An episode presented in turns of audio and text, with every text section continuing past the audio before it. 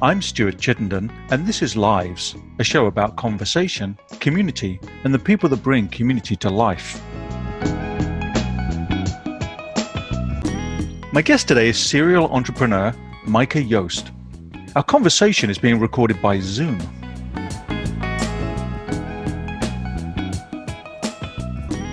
Micah Yost is a father, husband, and serial entrepreneur with a bachelor's in the arts and a master's in business.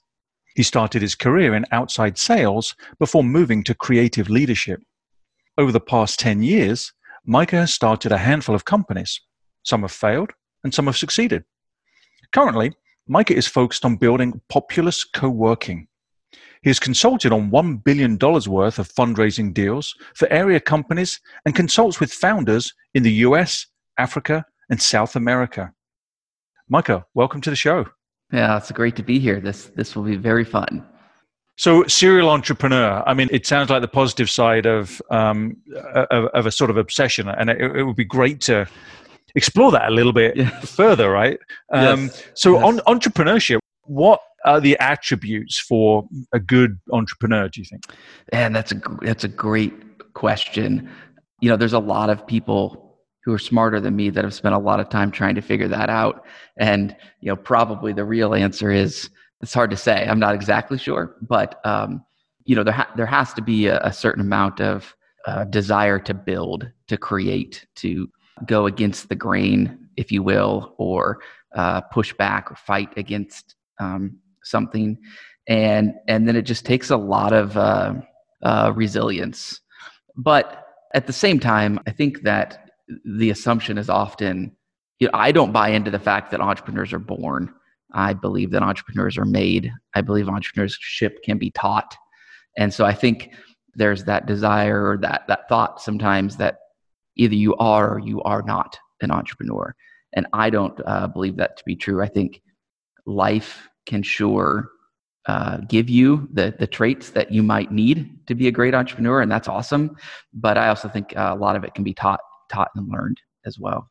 I think that's interesting that you make that point because I suspect that those that study entrepreneurship identify that one of the main challenges to building an entrepreneurial ecosystem and, and cultivating that is the simple belief amongst people that they aren't cut out to be an entrepreneur. Yep. So, so what perhaps makes you so certain that it that you're right, for example, and these people that don't believe they have the capacity to be an entrepreneur, that they're wrong about that? Uh, I think what really makes me confident in that is the fact that I continually have to do things I never thought I would have been able to do. And that's been, you know, my personal experience. If if you would have come to me 5 years ago or 10 years ago and said, "Hey, here's the things you're going to have to do. I would have said, there's no way I can't, I can't do that. You know, I'm not wired that way, or I, I would never be able to do that. I think we all have the capacity to do a lot more than, than we think we can. I think we all have the capacity to uh, get through a lot more than we think we can. I think many of us need far less than we think we need. But a lot of us just have to experience that you know it's hard to it's hard to explain that sometimes. And so i think that my experience tells me that entrepreneurship is not something you, it's not binary. You just are you are not. I think it's something you can learn. I think it's something you have to learn and grow in constantly. That, that kind of is by definition what it is to be an entrepreneur is to you know my my favorite description of an entrepreneur is uh, you know building building a company is like uh, jumping off a cliff and building your parachute on the way down. That just kind of is what it is. You are always learning and adjusting and figuring it out. That that's what it is. I like these aspects of entrepreneurship these attributes that you've identified but there's also this element of subversion too that mm. you mentioned. You you talked about going against the grain Mm-hmm. And I, I, wonder if you have any particular um, any examples. We'll certainly come to to your life in entrepreneurship, but any examples sure. you like about um, being resilient, sure, about maybe being a little bit maybe countercultural or subversive or going against the grain. So every society and business and organization needs processes and systems. And those are all going to be built to be efficient.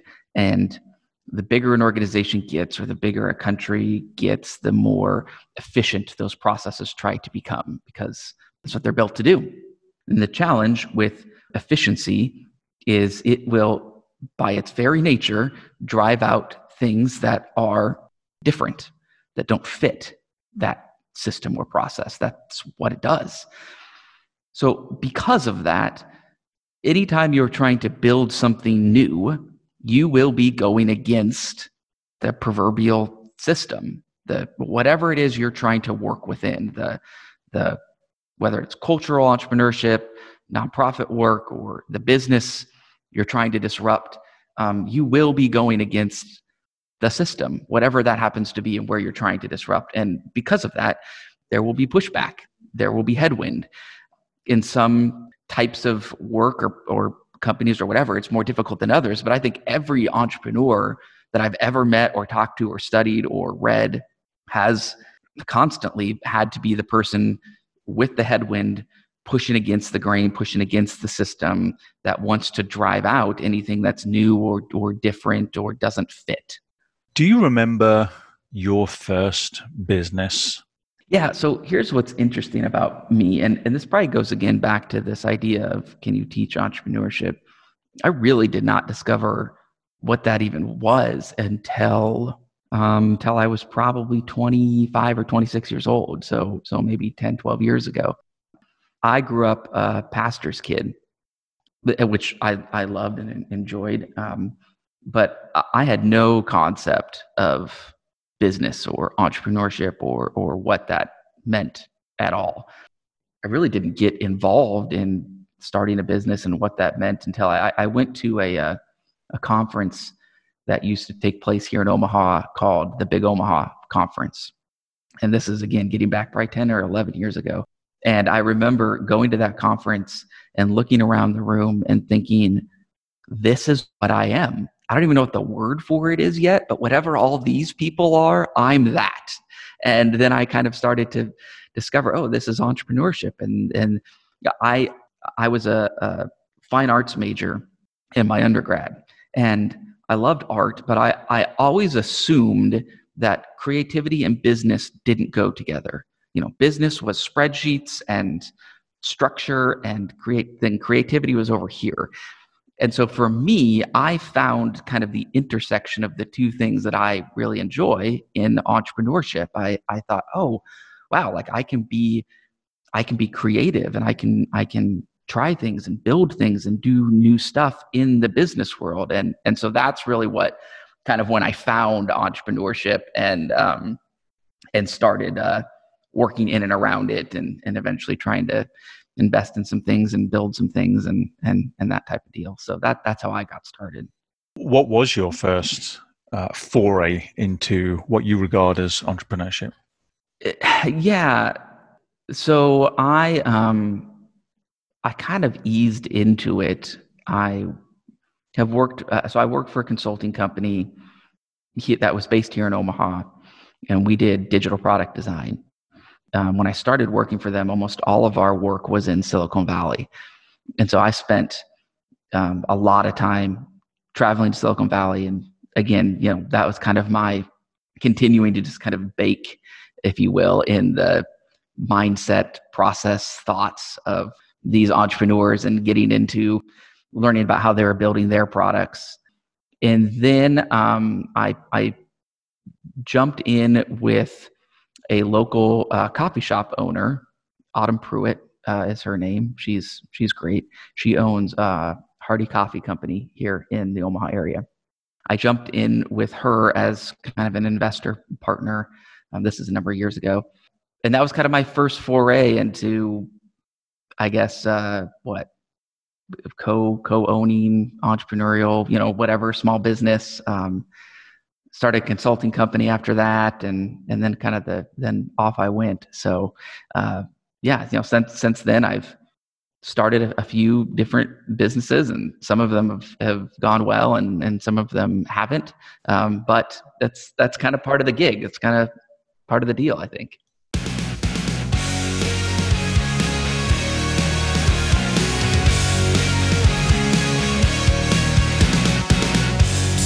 trip down to to get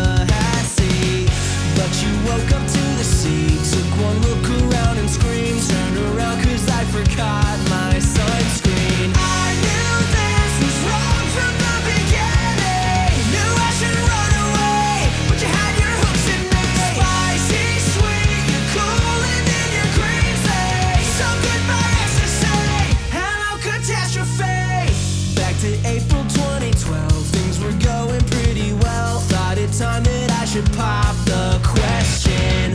But when I showed you the ring, you just looked at me and screamed, That's so sweet, let me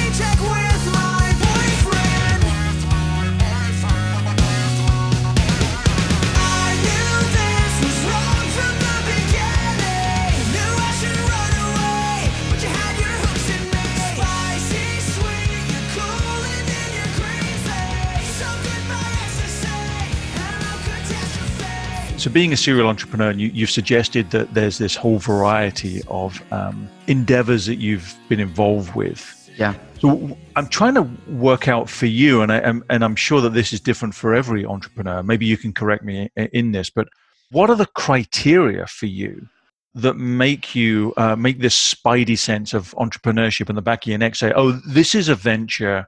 Or this is an idea that I want to get behind in some way. So, how would you describe these criteria that, that that that you make these choices about the businesses to pursue and those that you don't? Yeah, that's a great, great question, and uh, it's probably something that you know every entrepreneur or investor spends their entire career trying to develop that uh, spidey sense, if you will, right?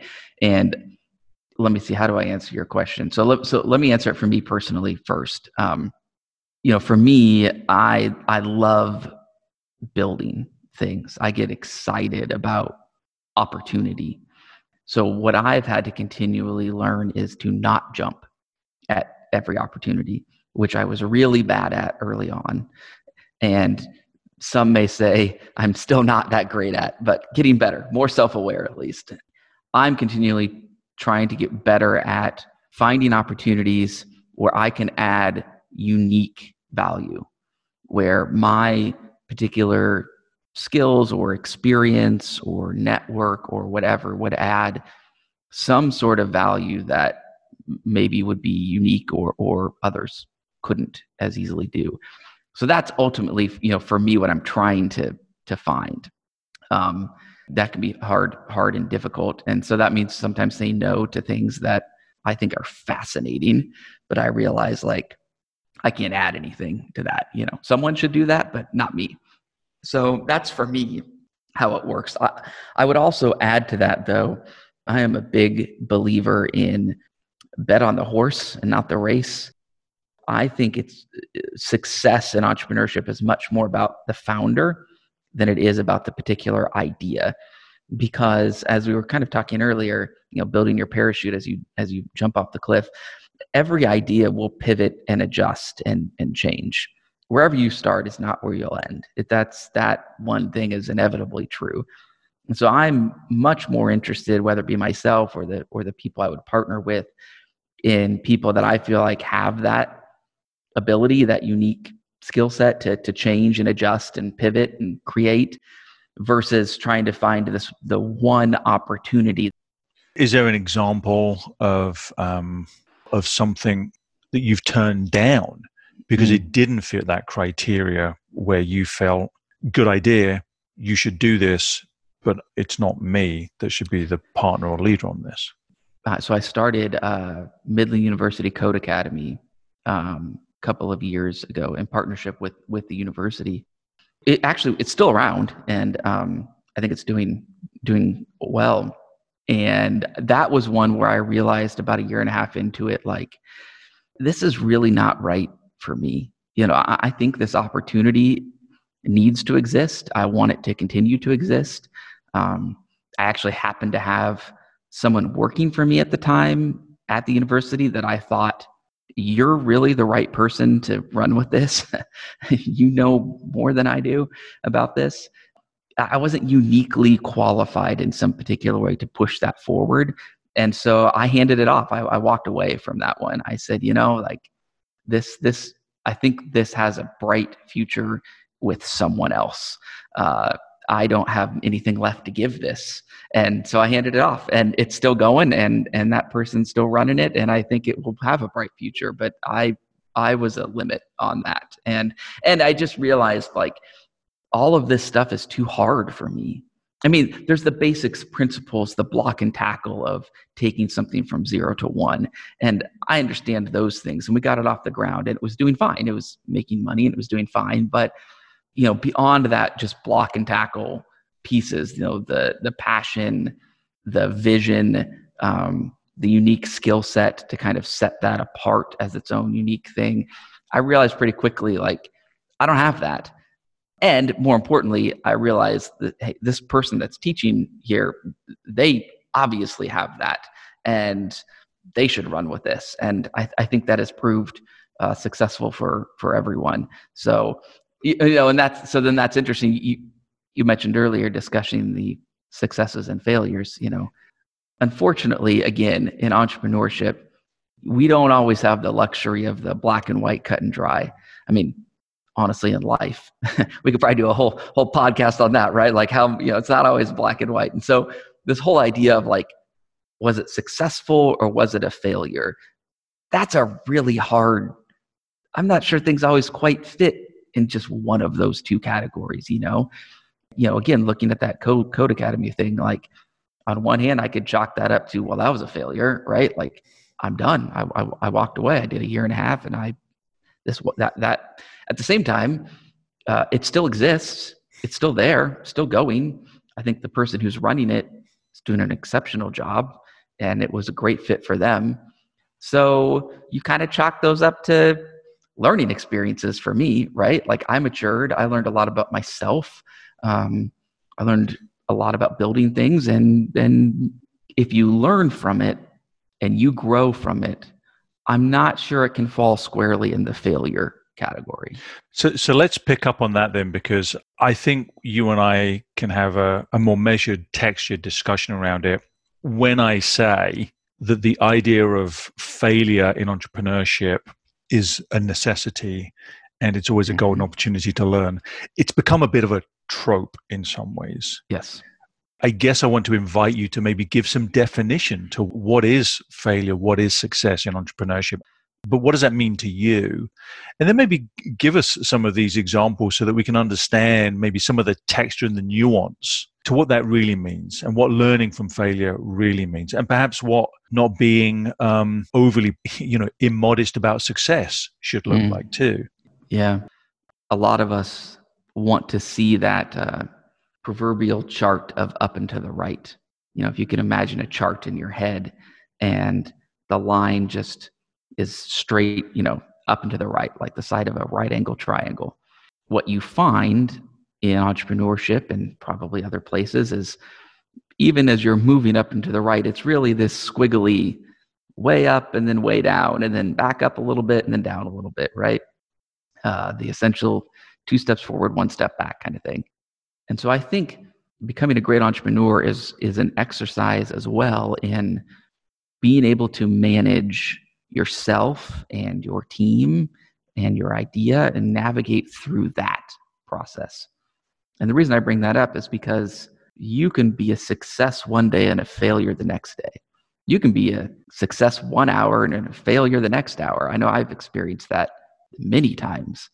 Um, I walk out of a, a creative meeting and someone tells me, "Oh, our social media is killing it, and we got you know we did this thing, and all these people responded." I just I just had one the other day. Um, I'll give you a very specific example.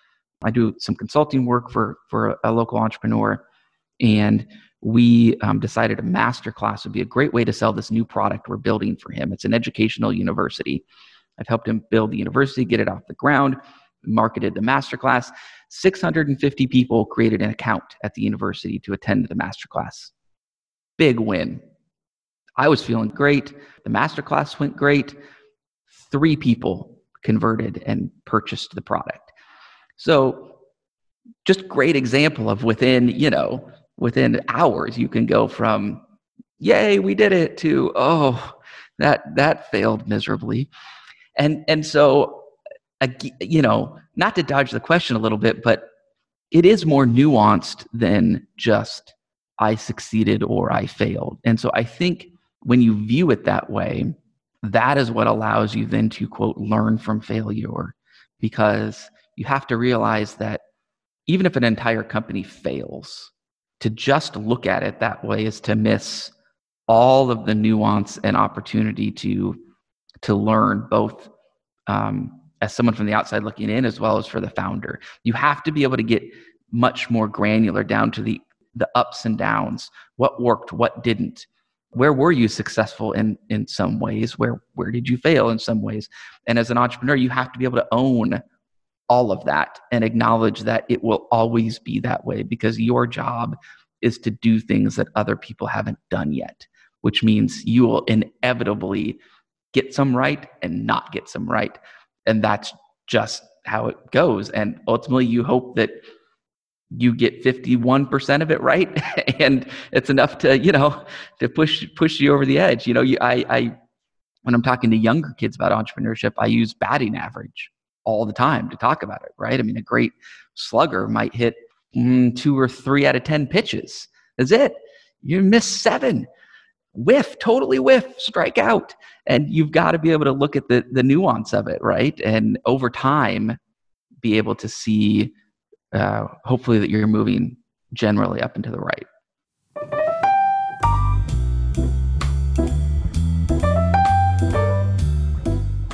You are listening to Lives. We'll be back after the break.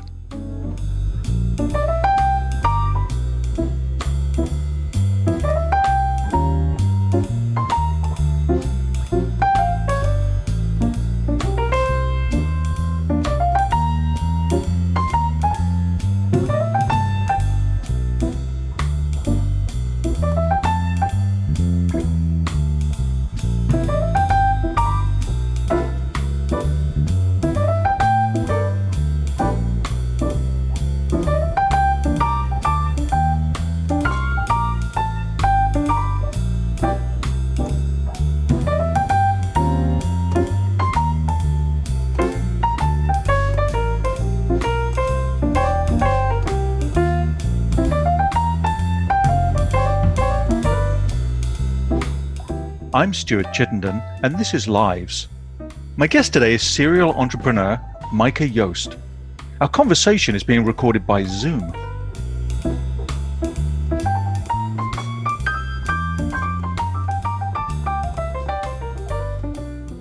What is the entrepreneurial ecosystem like in Omaha? It's in a tough spot. It's plateaued. That's the short answer. We have some really good leaders in Omaha there are some companies we can look at like Flywheel, Builder Trend, Hudl, others who have had have good good success, and I think we can we can point to and say you can build you know companies, venture funded companies in Omaha. For me personally, this is the case for everyone, but for me, entrepreneurship is broader than just the venture capital funded tech companies. Um, for many people they're very focused just there and that's that's great. I really when i talk about entrepreneurship for me you know for me it's it's small businesses as well and you know anyone that's building a, a company. And i think here in omaha and nebraska in general we really plateaued. Um, i really spent a lot of my time working with talking with associating with younger smaller businesses and companies with a couple of employees or people raising early funding or just getting off the ground, that kind of thing. And um, what really limits us here in Omaha is a lack of capital, money, cash. And it's the thing we don't always love to talk about, especially in Nebraska, where we're all Nebraska nice. But the reality is, if you want to play in the entrepreneurship game, um, you need great entrepreneurs and you need an ecosystem and that ecosystem has to have money. We have to have early stage cash and capital available. And it's just it's just not there's not enough money in the game right now. Um, we're a very conservative state. And so there's a lot of money in the state, but it, it's not at risk in in companies. No one's really been able to to solve that or figure that part out yet at scale, and so that's I think I think I love what Startup Collaborative does. I think they're great at building and educating entrepreneurs and developing their ideas with them.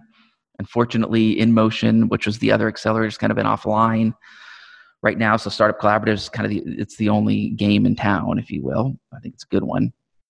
Um, but even if you even training and building and educating entrepreneurs, uh, I run a co-working space, giving them a place to work. All those things are important, but if you can't write checks for them to get going, we're we're stuck. And so I would say generally, right now we're just a bit stuck.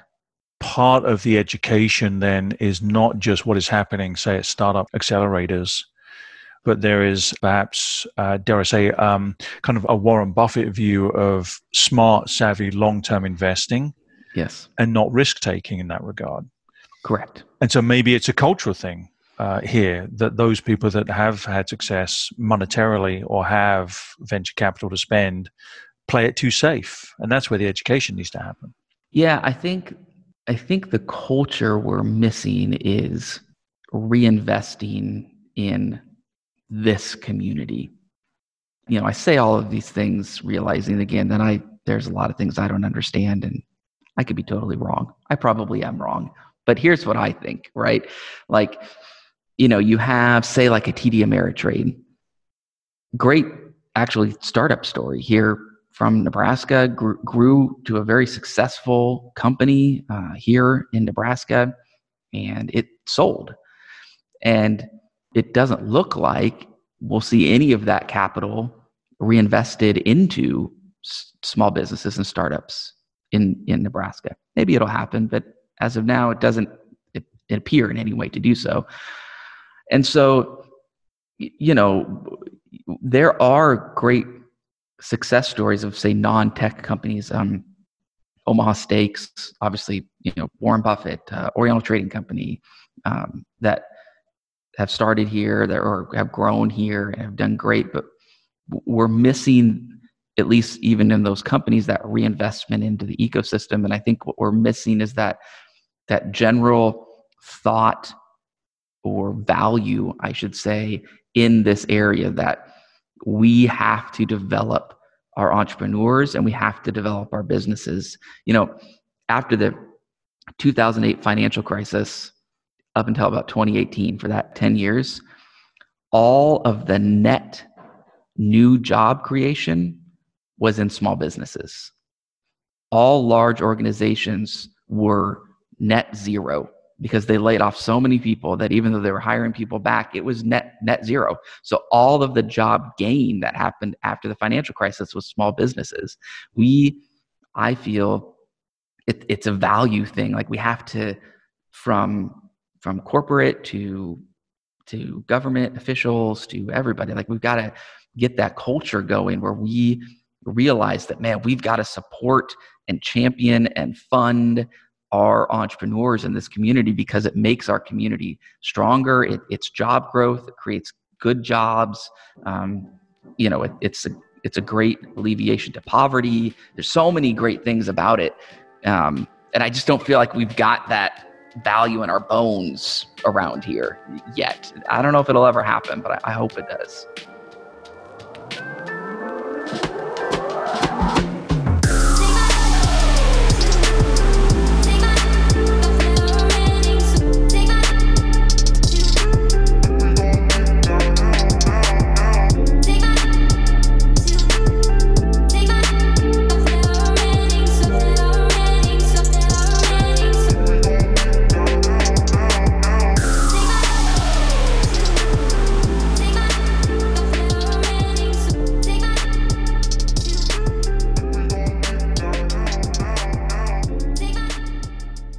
Uh, well, let's turn into the small businesses that you are currently working on now.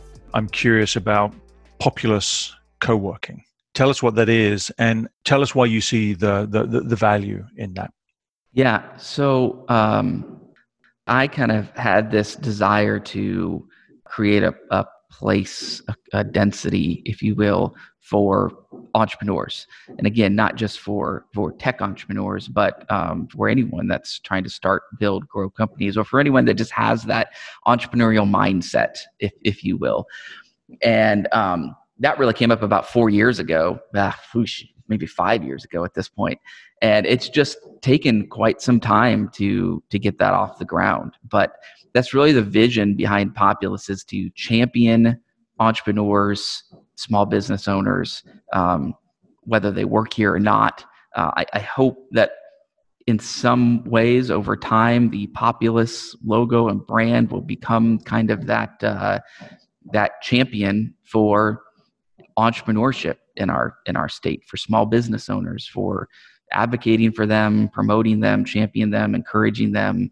Um, because again I, I feel like um, you know i'm from omaha. I grew up in omaha. Been here all my life. And i think for our state to continue to be successful over the next couple of decades we've got to grow businesses home homegrown businesses. We need those opportunities. And um, hopefully populous can be a home for a lot of those people, but also can be a brand that champions um, opportunities for them even outside of our co-working space.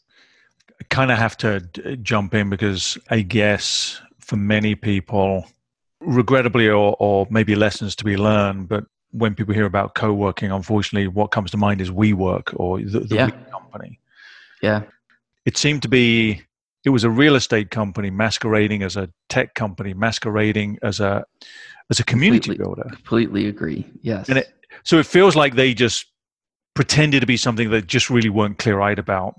yeah. Uh, So I, I, I just wonder how you're uh, kind of responding to the changing environment in the world around um, attitudes towards co-working. Yeah. Yeah. So you're you're exactly right. WeWork. Um, they they got off. They got far away from their core business, and um, that you know that imploded on them. They're not the first startup to do that, and they won't be the last. That's for sure. But their core their core product of co-working um, is still quite successful. Actually, they're um, you know the other if if I don't get WeWork, then the the other assumption I often get from people is, oh, co-work is co-working. That's just like putting some folding tables in a room, right? Like you want you all just kind of sing kumbaya and like, no, that's you know, trying to sell community to people can be a difficult pitch. Um, and and so you know, uh, populous. Our our goal was to create a, a professional space, um, maybe a little bit of an elevated experience, also a healthy experience. We offer uh, like a 1,500 square foot uh, fitness center here. All of our offices have sit stand desks available to people. Um, we also provide free mental health counseling for our entire membership here on site. And so our goal was to create a space that is is so much more than just a desk to sit at. You know, a, a space that honestly does support entrepreneurs and what they do. Co-working as a as a model is shifting because of coronavirus. Um, often, the key to the business side of the model was density, and in New York, that meant basically stack people on top of each other. We're not ready for that in the Midwest quite yet. Um, that is obviously changing because of the coronavirus. But the the prevailing uh, trend that is not changing is the desire for flexibility. Companies, organizations, even coming out of the virus, are increasingly interested in in flexible work solutions, short term commitments, the ability to flex people in and out, remote work, all that kind of thing. And so I think that flexibility piece is the piece that will continue to grow and expand and why we'll see this you know what we did call co-working which is really kind of morphing into just shared flexible workspace and essentially we're all just um, we're all just trying to be more efficient. We all realized like wow uh, maybe a corporate office has four conference rooms that the four of them get used an hour a day. The rest of the time just sit empty. Well why can't we share those resources and be more efficient? And so that's really kind of the the idea the core idea behind co-working that i think will kind of continue to grow uh, into the future. What are you seeing as the trends and changes around how we work? Yeah, that's a great question. So, to answer that question, I will do a very brief tour of the history of work. So, if you go way back, people lived where they worked, right? That that's how work started. Especially if you were a tradesperson, which was most of work, you worked where you lived. That's just how how it was. And then, as as things pr- progressed, um, you know, even into early Roman culture and, and, that society, like people still worked where they lived. You might live upstairs and, and work downstairs. And then we got into kind of colonial era or, or right before that, and you started to see offices kind of come together, but it's still, you would find that like all of the clerks still lived in that place where they where they worked. And so you got these kind of bigger collections that came together, but it was still live work. So it wasn't really until the factories showed up in the early 19th century that we started to separate work and live because these this work that people started to do at the factory you couldn't do at home and so they would go to the factory and then go back home so especially in american culture you start to see this huge that that drove culture. More and more and more people lived, worked separate, and um, then of course the office. That's you know the office building came off of that that trend. What we're seeing now is, and what we have been seeing even pre-coronavirus was that trend back towards the ability to do your job at home or close to your home, or at least not have to go to an office that trend predates coronavirus, but what the virus has just thrust upon us, thrust upon these businesses, is to have to accept that. We have to close our office building. Our people are going to have to figure out how to work from home. And they shockingly, oh, that works. And then people start asking the question well, then why do they even have to be in the same city where our headquarters is? I guess they could just kind of work anywhere. So, this this is the flexibility that's being just kind of amplified now. And so you look at something like co working, and that really is a huge piece of the model. It's this shared, flexible space. And so I think as companies start to open remote offices or let empl- you know hire employees in remote cities, you'll see them engage at oh we've got a team of three in Phoenix and a team of two over here. The other thing that's driving it is this all the other products in our life, digital products in our life, we buy by seat. So if I've got an employee, I hire a new one, I, I buy them a membership to Slack, I buy them a membership to Dropbox. Why can't Office work the same? I should buy them a seat at an office space and on demand you know uh, office space and so i think we'll start to see more and more stuff move that way as opposed to this idea of i'll lease out 10000 square feet in a building and try to fill that up with people. I, I just think there'll be far less of that.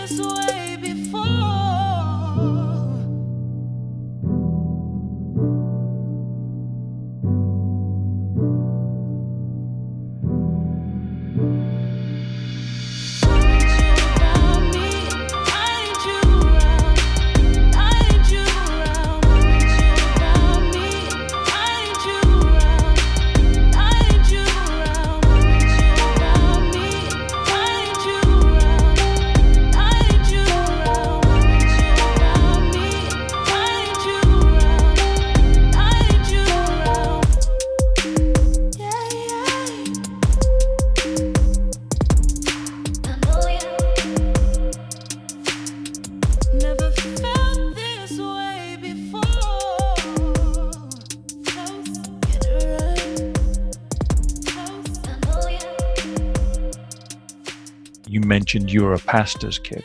So tell me about your childhood. What you know, what was your family life like? Yeah, so I've got uh, I got three brothers. So I grew up with my mom and my dad and my three brothers and and a dog. Um, probably doesn't get a whole lot more American than that in the suburban, or or at least uh, this the proverbial American, right? Uh, suburban uh, white family and the picket fence, and and that's kind of how I grew up. Um, yeah, my dad was a pastor and still is. So I grew up uh, going to going to church uh, in a Christian house, and then you know all boys, so uh, no sisters. so my poor mother, she had to she had to deal with that growing up, and uh, none of us were really into. Well, I shouldn't say that. My my younger brother was was really into sports, but um, we watched a lot of sports, but not a lot of us played it. Um, we were there was a lot of music was kind of the thing in my my family, and so growing up, it was that's kind of what I was into art, music, um, and uh, I liked the technical side of theater and the technical side of, of production and, and, that kind of thing. I, I got very into that. Um, but that's how I grew up. I grew up going to church, a large church here in Omaha of a few thousand people, and so that was you know my my um, my church experience was not that of like a like a small church community. It was very large. And, and so when you're in a large church community like that of thousands of people, everybody knew my dad. And so even still being in Omaha, I, I often like weekly get, oh, you're Steve Yost's son, you know, and then it's usually followed by, I knew you when you were just this tall. um, so uh, yeah, that's that's what you know. Even Omaha being the size it is, it's kind of got that uh, big small town feel to it at times. And when your dad is on stage in front of thousands every week, you kind of grow up uh, a little bit in the limelight, I guess. Um, so that's kind of what childhood was like in a nutshell. You, you mentioned uh, this interest in fine arts. I, I really liked this transition from the synthesis you realize between creativity and fine art, business, and that formula culminates in entrepreneurship for you. But sticking with your childhood, where, where that emerged from, how did fine art show up when you were younger for you? Yeah, so specifically, my dad is a is a worship and music pastor. One of the the biggest memories for me and forming things for me as I was growing up is he would do these um, productions, these musical cantatas at Christmas and Easter every year. And I mean, I'm not kidding you. In the 90s, 20,000 people would show up to these things. I mean, he would do, I think the auditorium sat, you know, 2,000 or 2,500. And so there'd be, you know, 10 or 12 performances over four or five days um, buses would come into these things and you know and and so christmas christmas would start in october. And then you finished christmas you took a week off and then easter started in january. And easter finished up you know by the time you tore it all down late april and you take a few months off and then and so i grew up in that. I i i mean you know i was if i wasn't when I was very young, I was just there because my mom was involved too. And so the kids, we would just read books and watch. And then as I got a little older, I would be involved doing something. You know, when I was really young, I hand props to people or, you know, something like that. And then um, as I got older, I, I, I found my interest kind of more on the tech side of things. And so I kind of got into the sound and lighting staging and stage design and all that kind of thing. And so um, that's I think where a lot of it came from for me is is that. And as I got into high school, then I got you know more involved in things outside of the productions just at church. But you know those were I, I very early on I experienced very very large productions, large scale productions, and uh, that's kind of I think where a lot of my interest and formation came as far as creativity you've written uh, something somewhere that I picked up and I, I, I wrote it down. You were writing about yourself and you said, I'm eternally curious and always learning new things. I've always just had this. Um, yeah, I look at things and I think, oh, looks kind of interesting. I wonder how that works, you know, um, or or I could, I don't know, I kind of want to try that, you know. Uh, now, I should I should preface that with um, that's not everything. Like, for instance, I am not an adventurous eater. I eat steak and potatoes. so I do not look at, you know, adventurous food and go, oh, that looks kind of interesting. I should try that. No, thank you. Um, but uh, when it yeah when it comes to you know again like going back to my childhood i remember a lot of those you know you're in these productions and i would think like huh i wonder how that staging piece worked. How did they build that? Or i would just you know i would just that's probably the annoying you know eight year old kid just walking around asking people how do you do that? How, how do you do that? You know how does that work? Show me. But i've just kind of been wired that way. I'm, I'm also an enneagram 5 if if anyone listening is an enneagram person. And so I, i'm a i'm a thinker processor reader. I like to understand things uh, more deeply. I like to spend time with ideas. And and so i think just you know kind of out of those things i've just been always wired to to give things a shot to to try to kind of figure out figure that out. Things that i find interesting i want to learn about them more than just i want to learn how they work what what makes that work. And then i want to find out what if i could do that. How how could i how could i try to make that work? And that's very interesting to me. And that is something you feel as threaded through to what you do now with your entrepreneurship. Yeah, I- think so. I think that one of the things that I learned in college as a or really sticks out to me in college as a as a music major is um, there are there are rules, right? So if you think about music, like there are notes, there are staff lines, there are time signatures, there's all these these rules, and the creativity happens within those rules. In fact, some sometimes the creativity is figuring out can I break the rule? Is there a way to? But it's always it always is glued to that that common set of of rules that have to exist. I'm not a like push the limits person. That that's not really me. Like how far could we push this? How far that that's not me as much as just more the like what would happen if I put this and this together? Or I saw someone do this over here in this medium. I wonder if I could make that work over on this medium. It's that kind of curiosity that I think is always kind of driven me. It's it's what drove me to get my dad's golf clubs out when I was six, and I broke my nose when I got hit in the face with one. You know, so it's it's not always served me well. Um, but uh, but that's for better or for worse, just kind of how I'm wired. Yeah. Your LinkedIn profile has an image of you doing either some amazing dance move or a martial art technique. Yeah. And I have to know what's going on.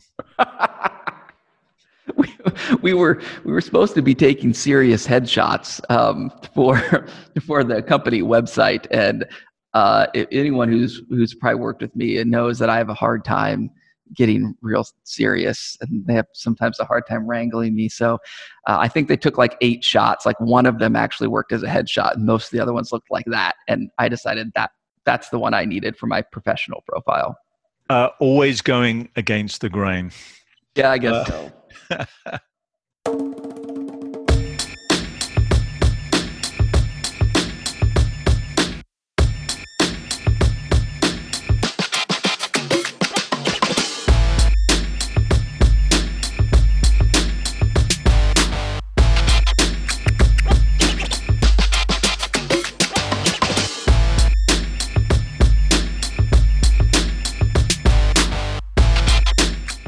guest today has been serial entrepreneur Micah Yost. Micah, thank you so much for joining us. Yeah, this was great. Thank you.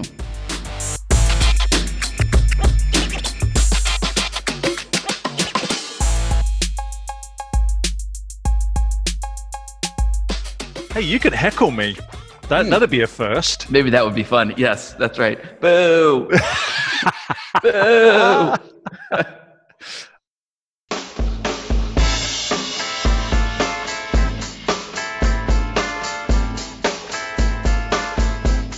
That's the end of this week's show. Our sound engineers are Mark McGaw and Dalamar McTizik. I'm your host and producer, Stuart Chittenden.